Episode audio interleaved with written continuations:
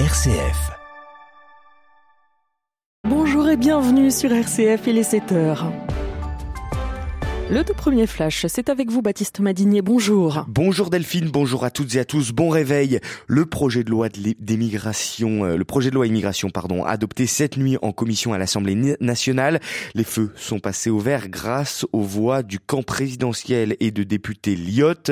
Les deux LR présents à cette commission se sont divisés.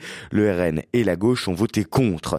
C'est une version remaniée qui ressort de cette commission par rapport à celle du Sénat. Les députés ont notamment rétabli l'aide médicale d'État pour les sans-papiers que le Sénat avait remplacé par une aide médicale d'urgence.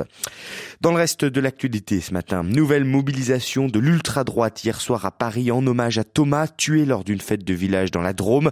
La préfecture avait interdit la manifestation hier pour crainte de troubles à l'ordre public, arrêté, suspendu par le tribunal. Résultat, près de 200 personnes ont défilé hier. Le ministre de l'Intérieur Gérald Darmanin s'est dit scandalisé par la manifestation de Paris.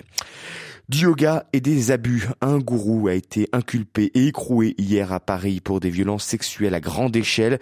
Grégorian Bivolarou est un roumain, est un romano-suédois. Il se présente comme un maître spirituel d'un mouvement international de yoga accusé de dérives sectaires. Les pays les plus riches doivent aider les émergents à sortir du charbon. C'est le message d'Emmanuel Macron à la COP 28 qui se tient à Dubaï depuis jeudi. Les dirigeants se sont succédés à la tribune hier, plaidant tous pour l'action. La Terre en a ras-le-bol des accords sur le climat qui ne sont pas respectés. C'est notamment emporté le président brésilien Lula. Mais sur le fond des désaccords demeurent sur les énergies fossiles.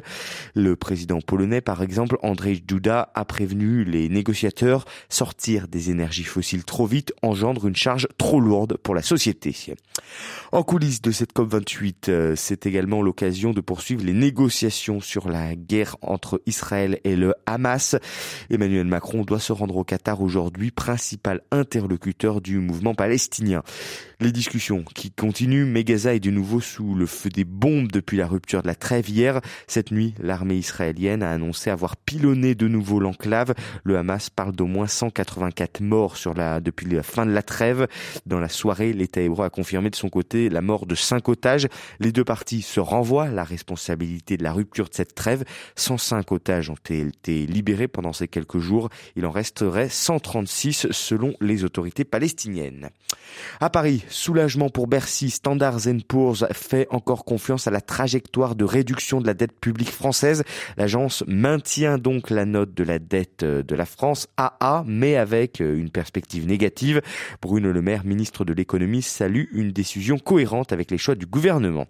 Le sport, avec un mot de tennis pour finir, le retour de Raphaël Nadal à 37 ans, l'ancien numéro 1 mondial, va retrouver la compétition en janvier prochain à Brisbane, en Australie, tombé à la 663e place mondiale. Il dit ne pas mériter ça, sous-entendu les blessures et la souffrance qui l'ont tenu éloigné des cours depuis un peu plus de 11 mois. Rafa vous salue et moi aussi.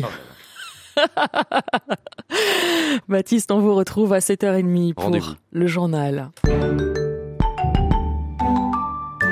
Alors, neigera, neigera pas, on va le savoir tout de suite euh, avec euh, eh bien une vigilance orange neige et verglas en cours pour la Loire, l'Isère et la Savoie. L'Isère, pardon, la Savoie, la Haute-Savoie et l'Ain. Autre vigilance orange mais pour le vent, tempétueux en Corse aujourd'hui.